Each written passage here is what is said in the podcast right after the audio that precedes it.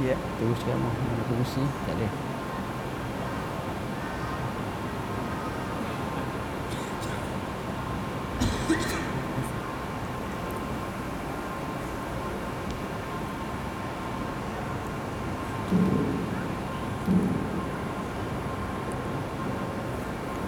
Assalamualaikum warahmatullahi wabarakatuh. Alhamdulillahi rabbil alamin. Wal 'aqibatu lil muttaqin wa la udwana illa 'alal zalimin. Asyhadu an la ilaha illallah wahdahu la syarika lah wa asyhadu anna sayyidana Muhammadan 'abduhu wa rasuluhu. اللهم صل وسلم على سيدنا محمد وعلى آله وصحبه وبارك وسلم أما بعد yang berusaha pengurusi masjid barisan jawatan kuasanya ashabul fadilah tutu imam tutu guru para alim ulama, para orang besar kawasan ini, muslimin muslimat yang dirahmati Allah sekalian. Alhamdulillah hari ini adalah 2 Muharram 1439 Hijrah. Jadinya pada hari ini insya-Allah kita nak bincang tajuk berkenaan dengan hijratul Rasul sallallahu alaihi wasallam. Cumanya pada hari ini saya tajukkan perbincangan kita iaitu hijrah mengikut perspektif tasawuf. Hijrah Rasulullah sallallahu alaihi wasallam kita nak ambil dari sudut perspektif ahli tasawuf macam mana keadaannya. Pertama sekali tuan-tuan Hijrah ini satu kalimah yang memberi makna seseorang itu berpindah dari satu tempat kepada satu tempat yang lain. Maka namanya hijrah. Tetapi menariknya bila Nabi sebut tentang hijrah hadis sahih riwayat Bukhari, Muslim dan ramai lagi. Hadis Umar ibn Al-Khattab. Bila mana Nabi sebut innamal a'malu binniyat wa innama likulli imri'in ma nawa kemudian Nabi sebut tentang hijrah faman kanat hijratuhu ila Allah wa rasulih fahijratuhu ila Allah wa rasulih ومن كانت هجرته لدنيا يصيبها أو امرأة ينكحها فهجرته إلى ما هاجر إليه Kalau kita tengok Nabi kata siapa yang hijrahnya kepada Allah dan Rasul maka hijrahnya kepada Allah dan Rasul. Tengok tuan-tuan. Hijrah kepada Allah. Bila hijrah kepada Allah Berbeza dengan hijrah kepada tempat. Tengok.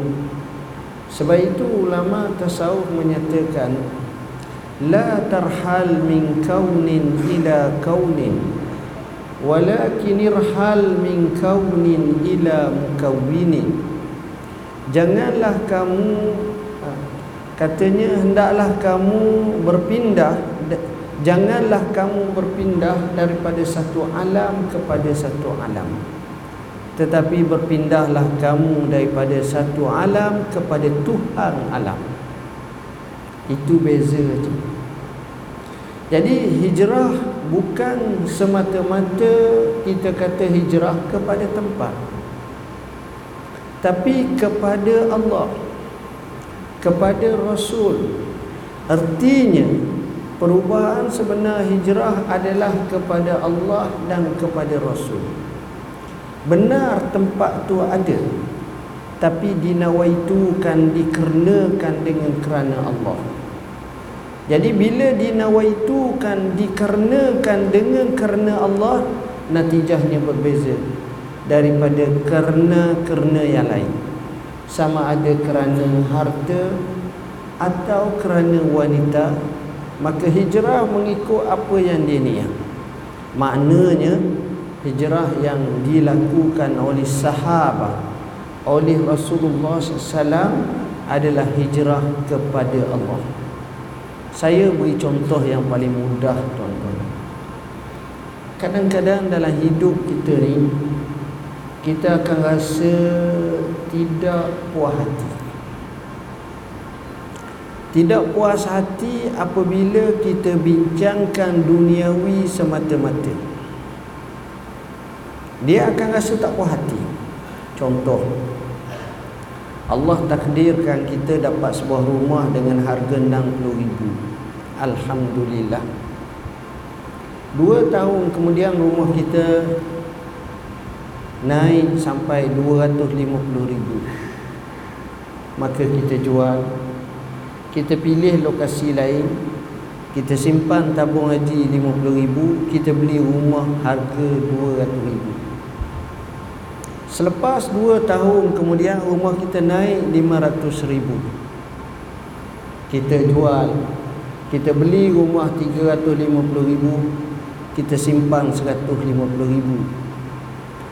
Selepas tiga tahun kemudian rumah kita naik lagi menjadi 800 ribu. Maka kita jual kita simpan 400 ribu kita beli rumah harga 400 ribu akhir sekali rumah kita naik hampir sejuta. Kita jual. Kita tengok satu kawasan yang cukup hebat. Kawasan elitis di mana rumah itu harga RM700,000 dan kita beli. Dan kita berada dalam satu situasi yang cukup seronok. Dalam keadaan seronok kita ini dengan keadaan yang hebat itu tiba-tiba kita ziarah rumah kawan kita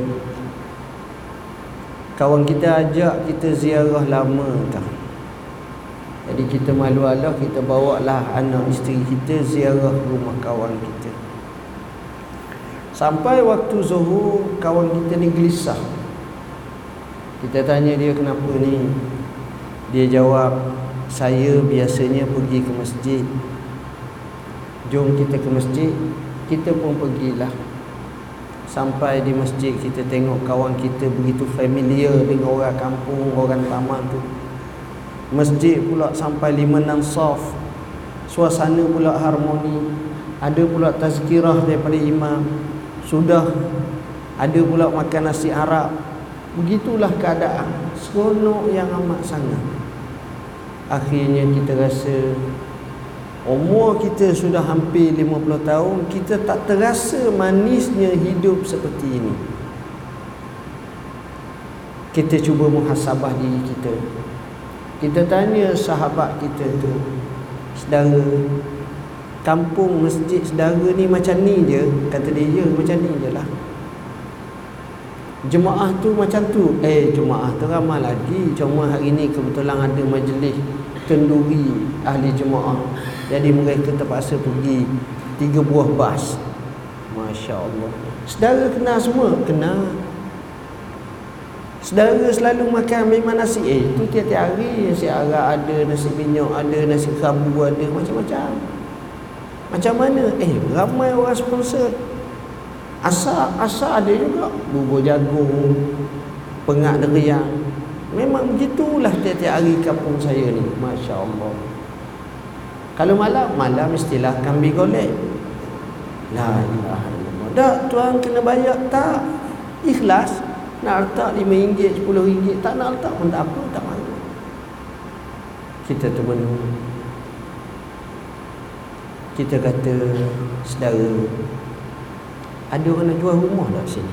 Allah kata dia.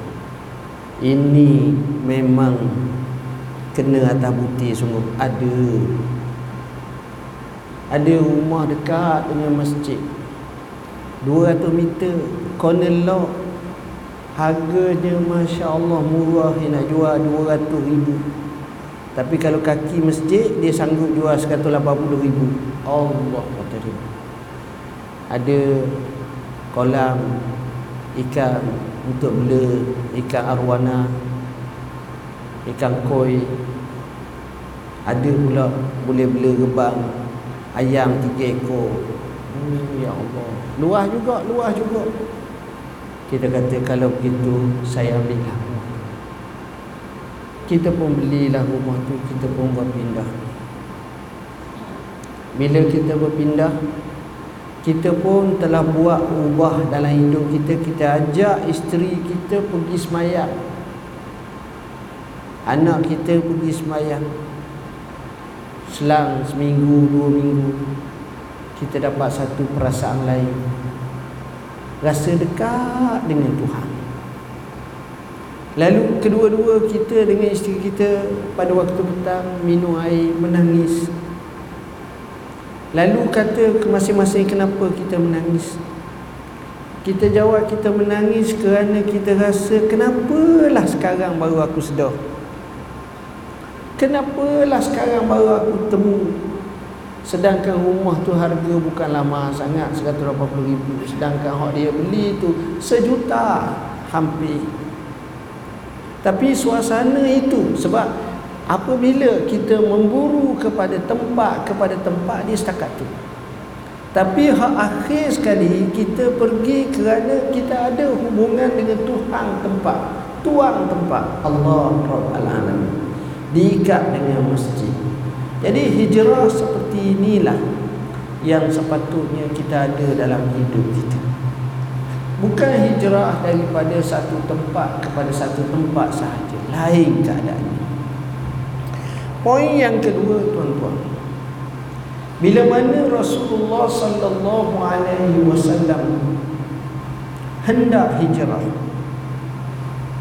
Cara Nabi dia berbeza. Bila dia nak hijrah dia dapat keizinan dengan Tuhan. Cara itu. Dan bila dapat keizinan dengan Tuhan Sudah barang tentu yang mengizinkan Akan memandu dan menyelamatkan. Sebab Allah izin Sebab Allah suruh Sebab Allah benar Sehingga Nabi pergi bertemu Abu Bakar dan menyatakan Inna Allah qad azina li bil hijrah. Sesungguhnya Allah izin aku untuk hijrah. Jadi di sini iznullah, keizinan Allah berlaku kepada Nabi memberi makna dan memberi isyarat bahawa sudah pasti apa yang dihasratkan itu apa yang dilangsungkan itu apa yang dibuat mesti akan menuju kejayaan. Maknanya dalam episod hidup kita bila mana kita buat apa yang Allah suruh dan apa yang Allah perintah natijahnya kita menang. Natijahnya kita berjaya. Natijahnya hati kita damai. Natijahnya kita rasa seronok dalam menempuh sebarang ujian dalam kehidupan. Sebab kita berjalan mengikut keizinan Allah kehendak Allah perintah Allah. Seterusnya. Rasulullah sallallahu alaihi wasallam bila mana Rasulullah SAW mahu berhijrah? Apa yang Rasulullah sallallahu alaihi wasallam buat Rasulullah pergi ke rumah Abu Bakar. Sampai ke rumah Abu Bakar maka Rasulullah sallallahu alaihi wasallam bertemu dengan Abu Bakar dan bercakap sebagaimana yang saya sebut tadi. Abu Bakar menjawab As-suhbatu ya Rasulullah. Saya nak bersahabat dengan ya Rasulullah Tuan-tuan Satu kalimah yang cukup mahal dan cukup bermakna. As-suhbatu ya Rasulullah. Nak bersahabat. Sebab manusia ni Dia tak boleh hidup seorang-seorang. Dia kena ada kawan. Dia kena ada rakat. Dia kena ada orang untuk bicara Dan inilah sifat manusia. Yang disebut sebagai insan ijtimai. Manusia ni jenis perlu kepada bersosial. Tak boleh seorang-seorang. Jadi bila manusia perlu kepada kerakan dan taulan maka kalimah sohbah ini dia kena cari orang yang ngam orang yang sesuai orang yang baik maka daripada sini kita dapat faham Nabi pilih di kalangan sahabat-sahabatnya. Dalam melaksanakan misi hijrah itu Nabi pilih Abu Bakar. Pemilihan ini memberi makna kita dalam hidup sahabat pun kena pilih. Sahabat kita hak paling utama dan paling rapat dengan kita namanya bini kita isteri kita suami kita Allah Subhanahu wa taala menyebut wasahibatihi wa bani dan sahabat perempuannya dan anak-anaknya. Mana sahabat perempuan di sini ialah isteri dia lah. Perlu pilih sahabat. Kerana sahabat ini tuan-tuan memberi makna yang besar dalam hidup. Banyak orang baik dengan sebab sahabat. Dan banyak orang rosak dengan sebab sahabat. Tuan-tuan tanya penjenayah. Bila ada interview, kenapa awak jahat? Kenapa awak ni? Sahabat. Pasal kawan. Pasal kawan. Kerana kawan yang tak terurus dan tak terjaga, tak terkawal. Sehingga akhirnya kita akan terpengaruh dengan kawan. Jadi sahabat ni kena pilih siapakah sahabat yang baik. Kata Ibn Atta'illah Sakandari dalam hikamnya khairu man tashabu man yadulluka ala Allahi maqaluhu wa yudhiduka haluhu sebaik-baik orang yang kamu nak rakamkannya adalah orang yang akan menunjukkan kamu kepada Allah Orang yang mana cakapannya itu menyebabkan kamu ingat Allah. Orang yang mana dia ini sentiasa bukan sekadar ingat kepada Allah Subhanahu wa taala orang seperti ini juga. Kita tengok dia menyebabkan kita semangat keadaan dia. Semangat nak lakukan ibadat. Ni sahabat untuk tapi kalau sahabat menjauhkan kita menjarakkan kita daripada agama tak payah kawan. Ini bukan sahabat yang baik. Bagi kita Sahabat yang baik Sahabat boleh beri untung kat kita. Sahabat yang beri laba kepada kita. Sahabat yang menunjukkan jalan Untuk kejayaan Kehidupan dunia kepada kita. Tapi itu sekadar sahabat. Tapi sahabat yang sebenar-benarnya Menyebabkan kita ubah hidup kita 360 darjah daripada tak baik kepada baik daripada baik kepada lebih baik. Inilah sahabat yang kita nak Nabi telah pilih. Nabi telah pilih Abu Bakar. Abu Bakar telah nak bersama dengan Nabi nak jadi sahabat. Jadi inilah penting. Kalau kita hidup dalam hidup ni carilah sahabat yang baik Manusia berjaya bila ada sekelilingnya sahabat yang baik. Membina persahabatan-persahabatan yang baik. Menyebabkan kita akan merasa seronok dan tenang dalam kehidupan. Tapi sebaliknya kita akan jadi susah dan sukar dalam meniti kehidupan. Ada sifat individualistik, ananiyah, keakuan yang akhirnya kita tak ke mana pun. Ini bala tuan-tuan. Hadirin hadirat yang dirahmati Allah. Seterusnya kita tengok Rasulullah sallallahu alaihi wasallam bila mana beliau mahu berhijrah maka Rasulullah SAW telah mengatur strategi mengatur strategi dan melakukan sesuatu. Dia letakkan kedudukan Abu Bakar, keluarga Abu Bakar, sahabat-sahabat yang lain pada tempatnya. Maknanya dalam hidup kita ini al-akhzu bil asbab penting.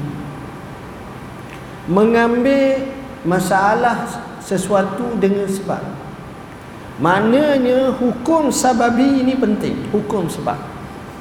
Di saat hukum sebab ini penting tapi bergantung kepada musabbib yakni Allah yang menciptakan sebab. Asbab. Sekalipun kita benar sekalipun kita betul sekalipun kita okey tapi kalau kita tidak mengambil hukum sebab kita akan tak betul saya ni betul jadi terus terang tak kena cara macam tu. Nabi ada strategi. Dan kita tengok bukan satu tapi inilah ajarannya kepada ummah. Dalam perang badar bagaimana distrategikannya. Dalam perang Uhud bagaimana strategi. Dalam perang khandak bagaimana strategi. Dalam pembukaan kota Mekah bagaimana strategi dalam perjanjian suluh Hudaibiyah bagaimana strategi maknanya bukan Nabi buat secara fauda pakai biar gitu je tapi Nabi susung atur dengan sebaik-baiknya. Nabi buat dengan keadaan yang amat-amat baik. Ini poin yang paling penting untuk kita hadam dalam kehidupan kita. Kena ada strategi. Sebab dengan strategi inilah apabila kita bergantung pada Tuhan.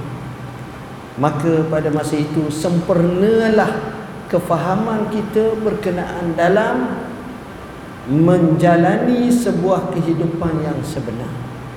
Strategi tuan-tuan. Jadi Nabi ni rupa-rupanya orang yang strategis. Nabi tak biar begitu sahaja. Kita pun dalam hidup macam tu. Cuba fikir masalah keuangan kehidupan. Cuba fikir masalah keagamaan kita. Cuba fikir masalah ketaatan kita pada Tuhan. Bagaimana kita nak susun atur? Apakah patut kita dalam hidup kita kita pakai biar begitu saja tidak? Kita ajak anak isteri kita ke masjid. Kita ajak keluarga kita ke masjid. Kita bawa mereka ke masjid walaupun hati tidak rasa tenang. Mungkin anak kita rasa lari agenda tak apa. Kerana ini adalah satu prosesan tarbiyah yang baik menyebabkan bila kita mati pun anak kita tua akan datang dia akan jinak ke masjid. Dia akan jadi orang yang baik. Dia tak jadi orang yang liar. Dia tak jadi orang yang parah dia akan jadi orang yang cintakan Allah cintakan Rasul cintakan masjid Seterusnya kita tengok Rasulullah sallallahu alaihi wasallam telah memilih gua sur. Kalau kita baca sejarah Nabi kita kita akan dapati Nabi pergi ke gua ni tiga tempat. Pertama Nabi pergi ke gua ketika mana Nabi dalam pencarian kebenaran. Permulaan mukaddimah risalah nubuah ini maka Nabi berada di gua Su di gua Hira di Jabal Nur. Kedua dalam pelayaran ia ke Madinatul Munawwarah dia pergi ke gua Sur. Ketiga, ketika Rasulullah SAW berada dalam peperangan Uhud, sebuah gua Nabi berada di situ. Gua tuan-tuan. Memberi satu isyarat. Ia adalah tempat di mana sejarah menunjukkan ramai orang soleh, orang baik. Selepas tak ada apa nak lagi, gua lah tempat. Bila kita baca setiap kali malam Jumaat suratul kahfi surah gua. Cerita macam mana ashabul kahfi? Tengok. Jadi ini ini mengingatkan kita bagaimana pergantungan kepada Allah. Kepada tempat asalnya sebagai tempat untuk berada di situ kemudian dalam peristiwa hijrah ini Rasulullah sallallahu alaihi wasallam telah mengajar kepada Sayyidina Abu Bakr Siddiq tentang kebersamaan Allah. Masalah kita kita tak rasa Allah bersama dengan kita. Tapi Nabi ajar kepada Abu Bakar Allah bersama kita. Ketika kedua-duanya berada di dalam gua ada yang langkah ke atas gua. Dan gua tu pula terbuka sedikit. Dan kata Abu Bakar kami tengok ke atas tu dekat sebab gua tu bukan besar sangat tuan-tuan kecil sangat. Kata Abu Bakar Wallahi law ra'a ahaduhum tahta qadamaihi la ra'ana. Demi Allah kalau seorang daripada kalangan mereka tengok bawah tapak kaki, mereka akan nampak kami. Tak payah hendak tengok yang nampak. Tapi apa kata Rasulullah Abu Bakar bercakap dari segi sunnatul alam, sunnah alam. Tetapi Nabi memberi keyakinan kepada Allah Subhanahu wa taala. Nabi kata kepada Abu Bakar, "Ya Abu Bakrin, ma zannuka bisnain illa anna Allah salisuhuma." Ya Abu Bakar, kamu jangan sangka aku dengan mu je dua orang dalam gua ni. Tapi kita kena yakin adanya Allah bersama kita. Adanya ma'iyatullah. Adanya pertolongan Allah. Bila kita letakkan adanya Allah maka sebenarnya itulah konsep sebenarnya. Kita keluar rumah apa kata Nabi ajar kepada kita? Bacalah bismillah. Tawakkaltu ala Allah. Wala haula wala quwwata illa billah. Maka dikatakan laqad hudita wa kufita wa wukita. Kalau kamu baca mu yakin macam itu nescaya kamu akan diberi petunjuk hidayah. Kamu akan diselamatkan kamu akan dicukupkan artinya Allah pelihara kamu sampai kamu kepada destinasi dengan sejahtera sebab kita letakkan tawakal kepada Allah jadi konsep bila kita faham macam ini seolah-olah kita nak zahirkan gantung kita kepada Allah. Tawakal kepada Allah. Wa tawakkal 'alal hayyil ladzi la yamut. Tawakkallah kamu kepada Allah yang tak mati. Nabi dalam peristiwa hijrah ini bermula daripada musafirnya keluarnya maka Nabi meletakkan Allah bergantung kepada Allah, tawakal kepada Allah. Sebab itu tidak ada manusia yang sehebat Nabi sallallahu alaihi wasallam. Apa yang dilakukan oleh Nabi bila dia letak kepada Allah datang satu rahmat Allah. Apa dia? Tenang.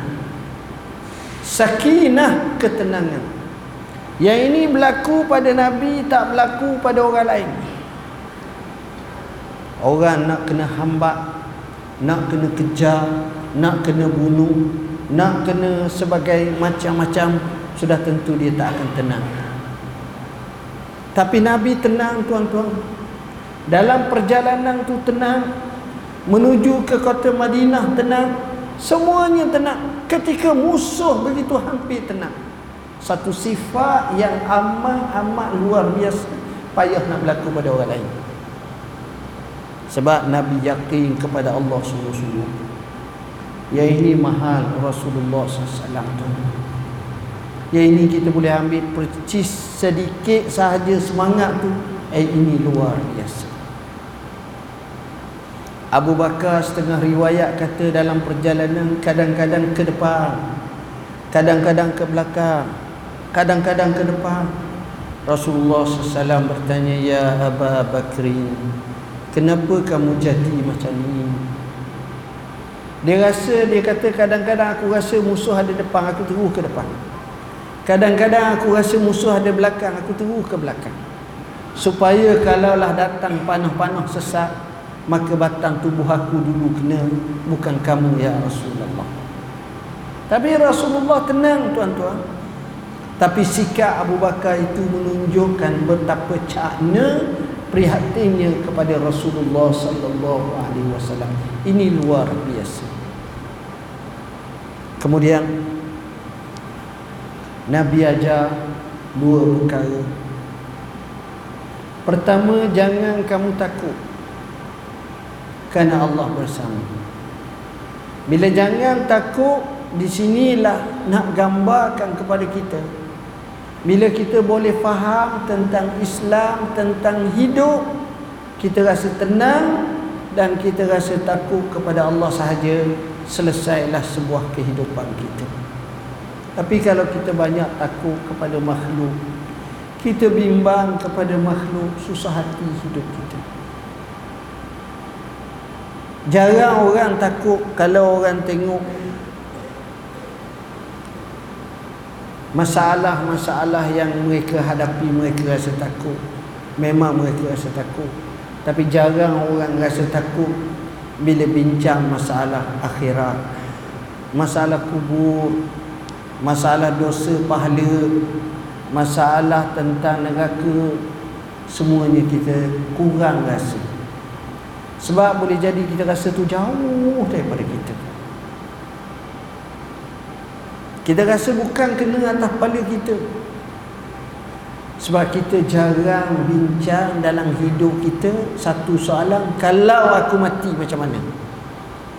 Kita takut tuan-tuan kita akan rasa penuh nak bincangkan hidup tu apa persediaan kita untuk menghadapi mati? Bagaimana langkah yang sepatutnya kita lakukan? Inilah perimbangan dalam sebuah kehidupan yang perlu kita faham. Kita mahu biarlah hidup kita merasa takut kepada Allah sebagai khalifah Allah di muka bumi. Bila yang ini, inilah kunci kejayaan hidup wa iyaya fattaku wa iyaya farhabun. Fala takhshawhum wakhshawun ayat-ayat itu menyebut supaya kita takwa takut kepada Allah bukan kepada yang lain. Poin seterusnya disebut dengan kalimah la tahzan jangan kamu duka cita. Duka cita ni tuan-tuan satu perkara yang berlaku dan singgah dalam kehidupan ramai manusia. Sebahagian ulama menafsirkan duka cita ni ialah bimbang apa yang akan datang. Bimbang apa yang akan datang. Apa yang akan berlaku ni saya bimbang, saya duka cita bahawa saya tak dapat nak hidup, saya tak dapat nak ni akan datang maka ini namanya duka cita. Sebenarnya kadang-kadang akan datang tu kita tak tahu kita sampai ke tidak kita tak tahu. Kita okey ke tidak kita tak tahu lagi. Ni akan datang. Tapi inilah yang menyebabkan orang duka cita. Duka cita yang banyak ni kerana dunia bahaya tuan-tuan. Dia boleh membawa banyak impak penyakit-penyakit seorang mufakir islami terkenal Syekh Muhammad Al-Ghazali. Dia karya satu buku bertajuk Jaddid Hayataka perbaharukan hidupmu. Dalam buku tersebut dia mengambil satu pandangan daripada Daniel Carnegie seorang ahli falsafah barat yang terkenal Daniel Carnegie menyatakan Amerika Syarikat sekitar tahun 1930-an sehingga 1940-an ketika berlakunya peperangan dunia hampir 10 tahun masa itu lebih kurang Peperangan dunia yang kedua. Kita berhenti dulu ke azan? Sambung. Terus. Okay. Siapa kau?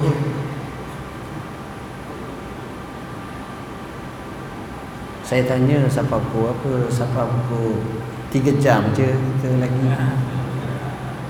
InsyaAllah 8.45 kita berhenti lah. InsyaAllah. Campur semua. Daniel Carnegie rah, ah, bukan dia bukan orang Islam. Daniel Carnegie ni tuan-tuan dia kata dia Amerika. Dalam perang dunia kedua hampir 10 tahun tentera Amerika yang diperang seluruh dunia ni mati kerana perang hampir 300 ribu orang. 300 ribu orang ramai tapi yang menakjubkan yang menakjubkan rakyat Amerika yang hidup pada masa itu tempoh yang sama mati dengan sebab duka cita atau stres lebih daripada 3 juta orang. Maknanya 10 kali ganda. Bukan cerita Stres. Dan stres ni bahaya tuan-tuan. Kadang-kadang bila kita selalu duk fikir Hal-hal kehidupan Yang menyusahkan dan menggusarkan Itulah yang menyebabkan kehidupan kita Akan terasa lain macam Susah Jadi ramuannya dalam peristiwa seperti ini Dalam suasana seperti itu Nabi nasihatkan kepada sahabatnya jangan kamu duka cita. La tahzan jangan kamu duka cita. Tapi kita kadang-kadang tuan-tuan apa kita rasa kita tak kira dah. Kadang-kadang kita dalam keadaan seperti itu kita duka cita banyak sangat. Jadi buat. Kenapa duka cita? Kerana kita tengok banyak sangat sisi-sisi negatif daripada sisi-sisi positif. Kita tengok banyak sangat sisi-sisi negatif daripada sisi-sisi positif. Sebagai contoh. Kalau orang angkat air kepada kita segelas ni. Kita akan tengok air itu dari sudut hak kosong atas. Lalu kita kata hmm, Akak saya air siapa tak penuh Ada buah nak kritik Ada buah tak puas hati Ada buah negatif Akak air sejuk je. Carilah teh Tengok. Macam-macam. Kata cerdik pandai. Kalau boleh kita tukar negatif tu kepada positif Dalam apa juga keadaan pun. Sehingga cerdik pandai kata Kalau anda diberi segelas perahan limau masak Jangan marah Jangan kritik Jangan hambur kenyataan perkataan tak baik Cukup bagi anda mengambil secukup daripada gula Masukkan dalam minuman tersebut kacau dia akan jadi minuman paling lazat masa manis yang cukup hebat. Kita mengubah situasi. Kita mengubah senario daripada keadaan macam itu kepada keadaan yang okey. Tuan-tuan, kalau kerja kita nak kritik tak habis. Saya terbaca satu kenyataan daripada tycoon orang kaya di China. Namanya Jack Ma. Dia kata salah satu tanda orang yang gagal dalam hidup adalah orang yang suka membebel. Bebel Kerana pada masa itu otaknya, pemikirannya sentiasa duk fikir masalah, masalah, masalah. Sedangkan orang yang baik bukan fikir masalah tapi fikir selesai masalah. Kita duk sebut masalah ni, masalah ni, masalah ni. Orang tanya orang cerdik, saya ada masalah. Maka orang cerdik itu kata, selama mana kita hidup kita ada masalah, kalau mati baru tak ada masalah. Ada masalah. Kita tanya orang apa masalah awak? Oh, saya tak ada masalah. Ah, itulah masalah awak, tak ada masalah. Orang lain semua ada masalah, awak tak ada masalah. Pentingnya kita selesaikan masalah tu. Cara yang hebat bukan mesti dengan benda yang mahal. Bukan mesti maknanya Allah aturkan kehidupan kita cara. Nabi ajar jangan duka cita. Banyak keputusan-keputusan dalam hidup tidak berpihak pada kita.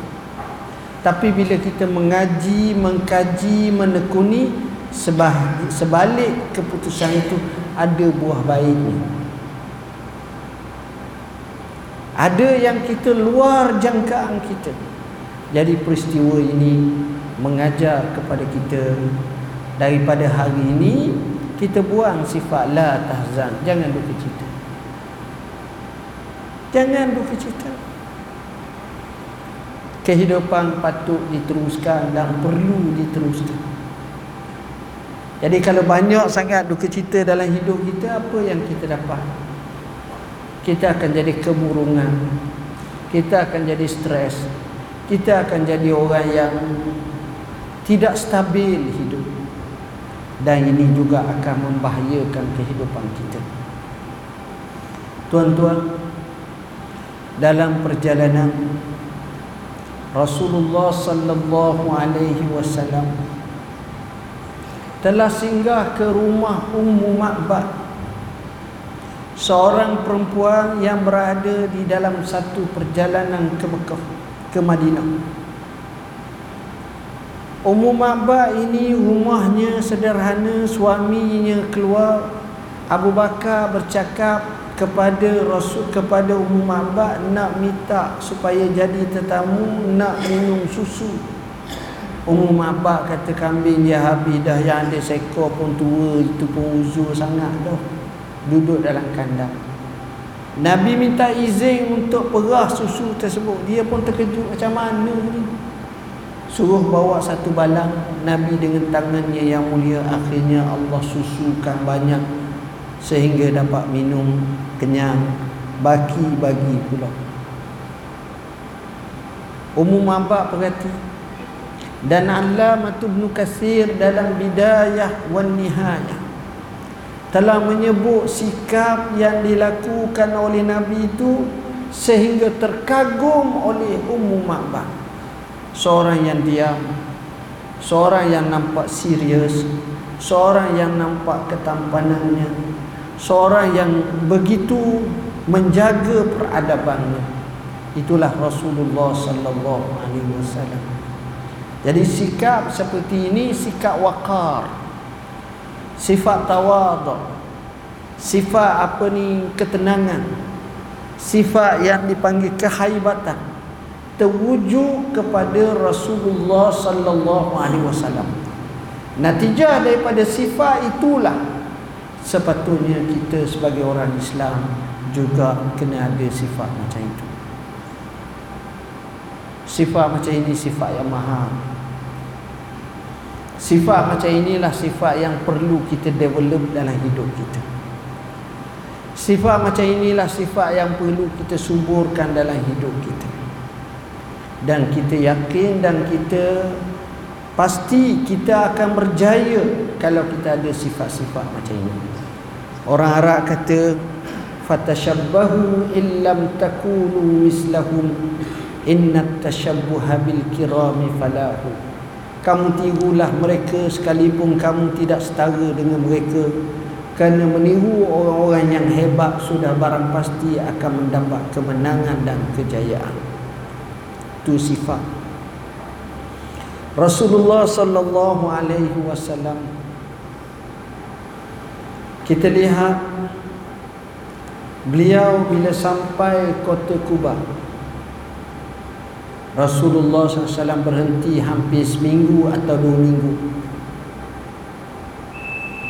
Bila Rasulullah sallallahu alaihi wasallam sampai kota Kuba Rasulullah bina masjid. Peliknya dalam perjalanan hijrah Nabi bina dua masjid.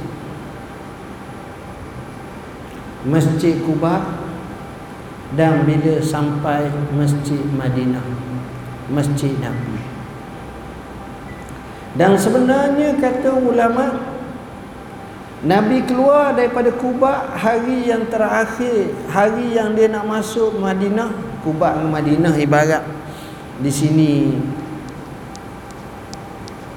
sampai dekat dengan ampangan je, gitu je, tak jauh dah. Ha, jauh pun jauh sikit, dekat pun dekat sikit, dekat sangat. Masuk waktu Jumaat dan Nabi solat Jumaat Maka sekarang ni tempat Nabi solat Jumaat itu dipanggil Masjid Jumaat. Nabi bina masjid. Kalau kita fikir tuan-tuan. Hijrah begitu jauh. Tapi Nabi nombor satu sekali bila sampai Nabi nampak masjid. Maknanya dalam hidup kita kita nak beli rumah ke kita kena kenal kat mana lokasi masjid. Masjid tuan-tuan. Walaupun kita sibuk bila kita dengar di corong menara orang azan ada makna tuan-tuan. Jadi masjid ni penting. Dalam komus kehidupan manusia, masjid adalah perkara utama. Dalam hidup kita, kalau boleh kita jangan berpisah daripada masjid. Bila kita tengok hadis yang banyak cerita bab masjid ni tak ada yang tak baik melainkan baik belaka-laka. Kalau kita rajin ke masjid Maka kita mendapat Saksian adanya iman pada kita. Rasulullah sallallahu alaihi wasallam bersabda iza ra'aitumur rajula ya'tadu ila al-masjid fashhadu lahu bil iman. Kalaulah kamu tengok seorang lelaki berada datang ke masjid maka saksilah dia ni ada iman. Masjid Masjid ini bila kita masuk dalam masjid kita rasa nak ke masjid. Hati kita terpaut kepada masjid. Maka kita termasuk dalam hadis Nabi sallallahu alaihi wasallam yang kita harap balasan akhirat kelak. Sab'atun yuzilluhumullah yawma la dhilla illa dhilluh Salah satunya rajulun qalbuhu mu'allakun bil masajid. Ada tujuh gulungan yang Allah beri lindungan arasnya pada hari tak ada lindungan kecuali lindungannya. Salah satunya lelaki yang hatinya sentiasa berpaut kepada masjid. Baik tuan-tuan. Mulia, hebat, berkeuntunganlah orang seperti ini masjid tuan-tuan. Bila kita tengok ia menjadi rumah Allah semua yang datang ke masjid ni kita nampak suasana yang baik. Bermula daripada kita nak pergi masjid kita ambil wudu. Tapi nak pergi jaya tak ambil wudu tuan-tuan. Nak pergi Tesco ni nanti nak ambil wudu. Tak ada Adalah seorang dua kadang-kadang tu Tapi bukan makna sifat macam tu. Nak pergi masjid untuk Keduanya bila kita nak pergi masjid Pakaian pun kita cari pakaian yang sesuai. Allah menyebut Khuzu zinatakum inda kulli masjidin. Ambillah perhiasan kamu ketika mana kamu ke masjid. Cari pakaian yang sesuai ketiga orang yang pergi ke masjid. Niatnya baik-baik belaka. Sama ada niatnya nak semayang. Sama ada nak etikaf sama ada nak baca Quran. Sama ada nak solat berjemaah. Sama ada nak dengar orang mengajar. Semua hak baik-baik belaka jadi penting kalau kita tengok niat-niat seperti ini akan menatijahkan kebaikan dalam kehidupan kita. Jadi selalu tiap kali nak pergi masjid lima waktu tu niat yang baik. Jadi orang yang pergi ke masjid ini sebenarnya banyak kelebihan. Dan sebenarnya inilah susung atur yang menjadi pembeza antara masyarakat Islam yang komitmen dengan Islam dengan masyarakat bukan Islam. Pembinaan negara di zaman Rasulullah sallallahu alaihi wasallam Nabi fikir sampai kepada tahap kontrak sosial. Bagaimana hubungan antara manusia yang pelbagai latar belakang ras dan juga kabilah-kabilahnya. Jadi kesatuan itu boleh ditegakkan dalam masjid. Jadi mereka datang. Ada tempat. Itu dia. Maknanya bila mana ini baik maka hablum minallah baik dan hablum minan nas baik maka graf ketenangan masyarakat Islam itu cukup tinggi dan ini tak akan dirasa oleh mana-mana masyarakat bukan Islam. Tapi Islam ni dia ada caranya. Ha, itu pentingnya masjid. Kata seorang tokoh kalau kamu nak cari kawan carilah kawan dalam masjid. Kerana kawan dalam masjid ni kalau tak baiknya pun dia terhad dan terbatas. Dan dia banyak baik daripada tak baik kawan di masjid. Sehingga Nabi beria-ria Nabi nak bina masjid. Apa yang berlaku natijahnya? Dengan adanya masjid satu masyarakat yang boleh menggoncang dunia. Masjid daripada masjid Madinah lah lahirnya panglima-panglima tentera yang luar biasa. Lahirnya minal mu'minina rijalun sadaku ma'ahadullah alaih daripada kalangan orang yang beriman yang benar akan janji Allah Ta'ala. Daripada masjid lah kita tengok Rasulullah sallallahu alaihi wasallam melahirkan dalam satu bentuk namanya tarbiyah kepada ummah ini. Tak pelik sebab dia ada tapak.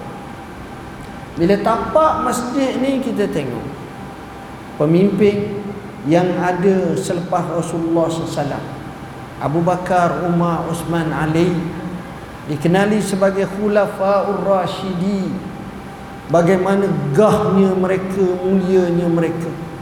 Tak kala mereka memuliakan Islam izzahnya Islam ketika itu.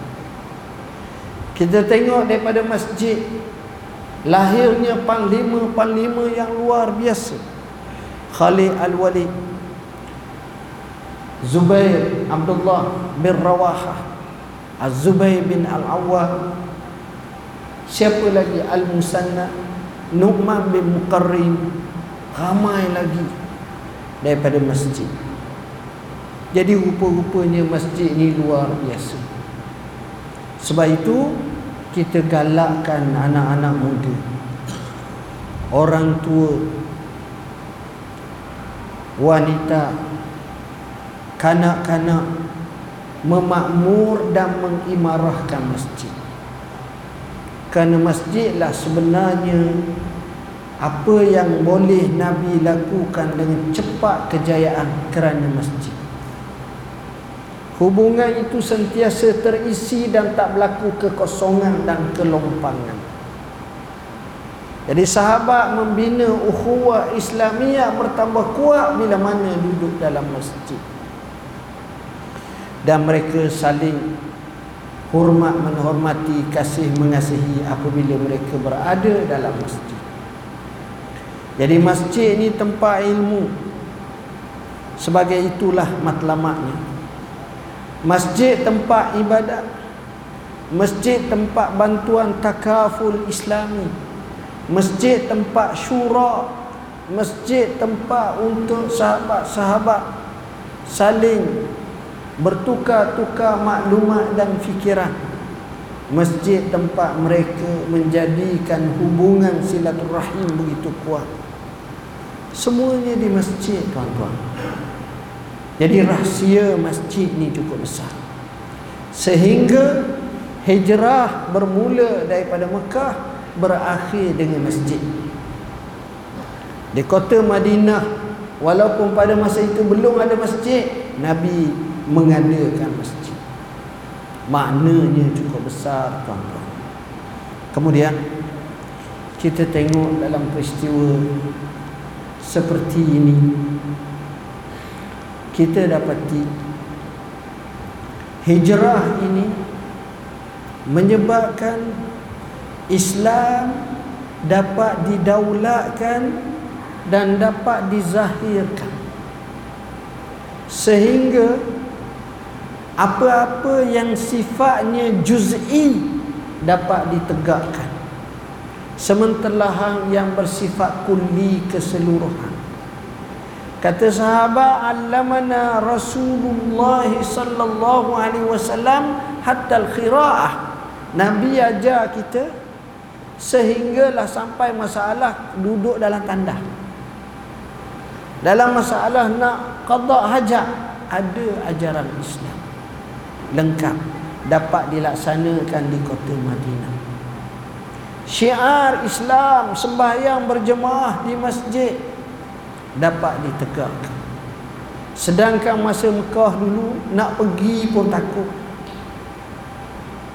Begitu juga kita tengok sistem islami pasar-pasar yang dikuasai sistem ribawi telah bertukar kepada islami masyarakat yang cacar merbak telah bertukar dengan wujudnya satu piagam Madinah misak Madinah kita tengok Nabi susung atur masyarakat kabilah Aus dan Khazraj yang bergaduh puluhan tahun ratusan tahun dapat disatukan atas nama Ansar.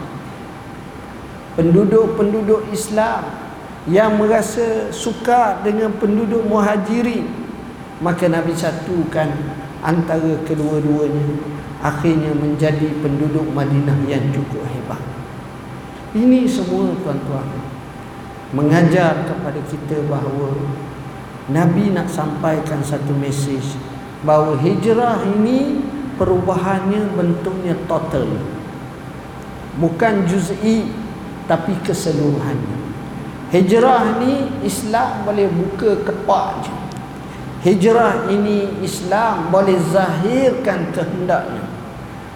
Sehingga kita tengok di bawah payung Islam yang dipimpin oleh Rasulullah sallallahu alaihi wasallam amat-amat luar biasa. Sejarahnya makin kita kaji makin kita tekuni kita akan rasa alangkah beruntungnya para sahabat alangkah beruntung generasi yang bersama Rasulullah SAW ketika itu. Sehingga kadang-kadang cuba kita bayangkan kalau kita hidup zaman Rasulullah satu hari zaman Rasulullah. Macam mana perasaan kita macam mana keadaan mereka ber, interaksi sesama mereka mereka mengimarahkan masjid mereka memuliakan tetamu mereka buat sejumlah perangai-perangai yang mulia dan unggul yang payah untuk wujud dalam komus manusia zaman akhir ini tapi itulah hebatnya mereka. Mereka hijrah dan hijrah itulah mereka boleh mengubah dunia. Bukan mengubah Madinah, mengubah dunia. Dengan hijrah tahun 8 hijrah kota Mekah sendiri kembali kepada Islam. Dengan hijrah akhirnya tumbangnya kerajaan Persia. Dengan hijrah separuh empire Rom jatuh dan rebah. Dengan hijrah Islam tersebar sampai ke Afrika. Dengan hijrah Islam juga disebarkan sampai ke Armenia sampai ke Turkistan sampai ke Azerbaijan sampai ke utara sampai kepada sebahagian besar Eropah sehingga sampai ke Balkan sehingga sampai ke Bosnia sampai ke Yugoslavia. Kerana semangat hijrah yang Nabi lakukan itu menyebabkan sahabat selepas wafat Nabi sallallahu alaihi wasallam dikatakan dua per tiga sahabat berhijrah. Ada yang ke Syam ada yang ke Jordan ada yang ke Palestin ada yang ke Baitul Maqdis ada yang ke Mesir ada yang ke Afrika ada yang ke China ada yang sampai hampir ke India sehingga mereka ini berada di pelosok nun jauh semata-mata hijrah untuk nak sebarkan Islam untuk nak sampaikan Islam dengan sebaik-baiknya. Jadi sekadar itulah yang dapat saya sampaikan. Mohon maaf bahasa yang saya guna tidak sesuai kasar dan sebagainya untuk melengkapkan perbincangan tuan-tuan boleh baca dalam kitab Fiqh Hijrah kami. Cukup lengkap dalam isu ini begitu juga buku-buku yang lain bersama kami di hafazan Quran bersuci dan huraian hadis hijrah tadi dalam buku Al-Kafi ini. Saya telah huraikan panjang lebar. Begitu juga dalam masalah tasawuf kita telah bincang bab hijrah dalam buku ihkam ini bolehlah dapatkan sana dan kalau tak bawa duit pun tak apa. Apa ni beri kepada Haji Ding kemudian tak apa. Yang pentingnya kita cari ilmu dengan sebaik-baik mungkin. Sekadar itu aku qauli hadza wa astaghfirullah azim wa lakum. Wassalamualaikum warahmatullahi wabarakatuh. Bismillahirrahmanirrahim. Allahumma fakina fid din al-tawil اللهم اجعلنا من الذين يستمعون القول فيتبعون أحسنه وصلى الله على سيدنا محمد وعلى آله وصحبه وسلم. والحمد لله رب العالمين. والسلام عليكم ورحمة الله وبركاته.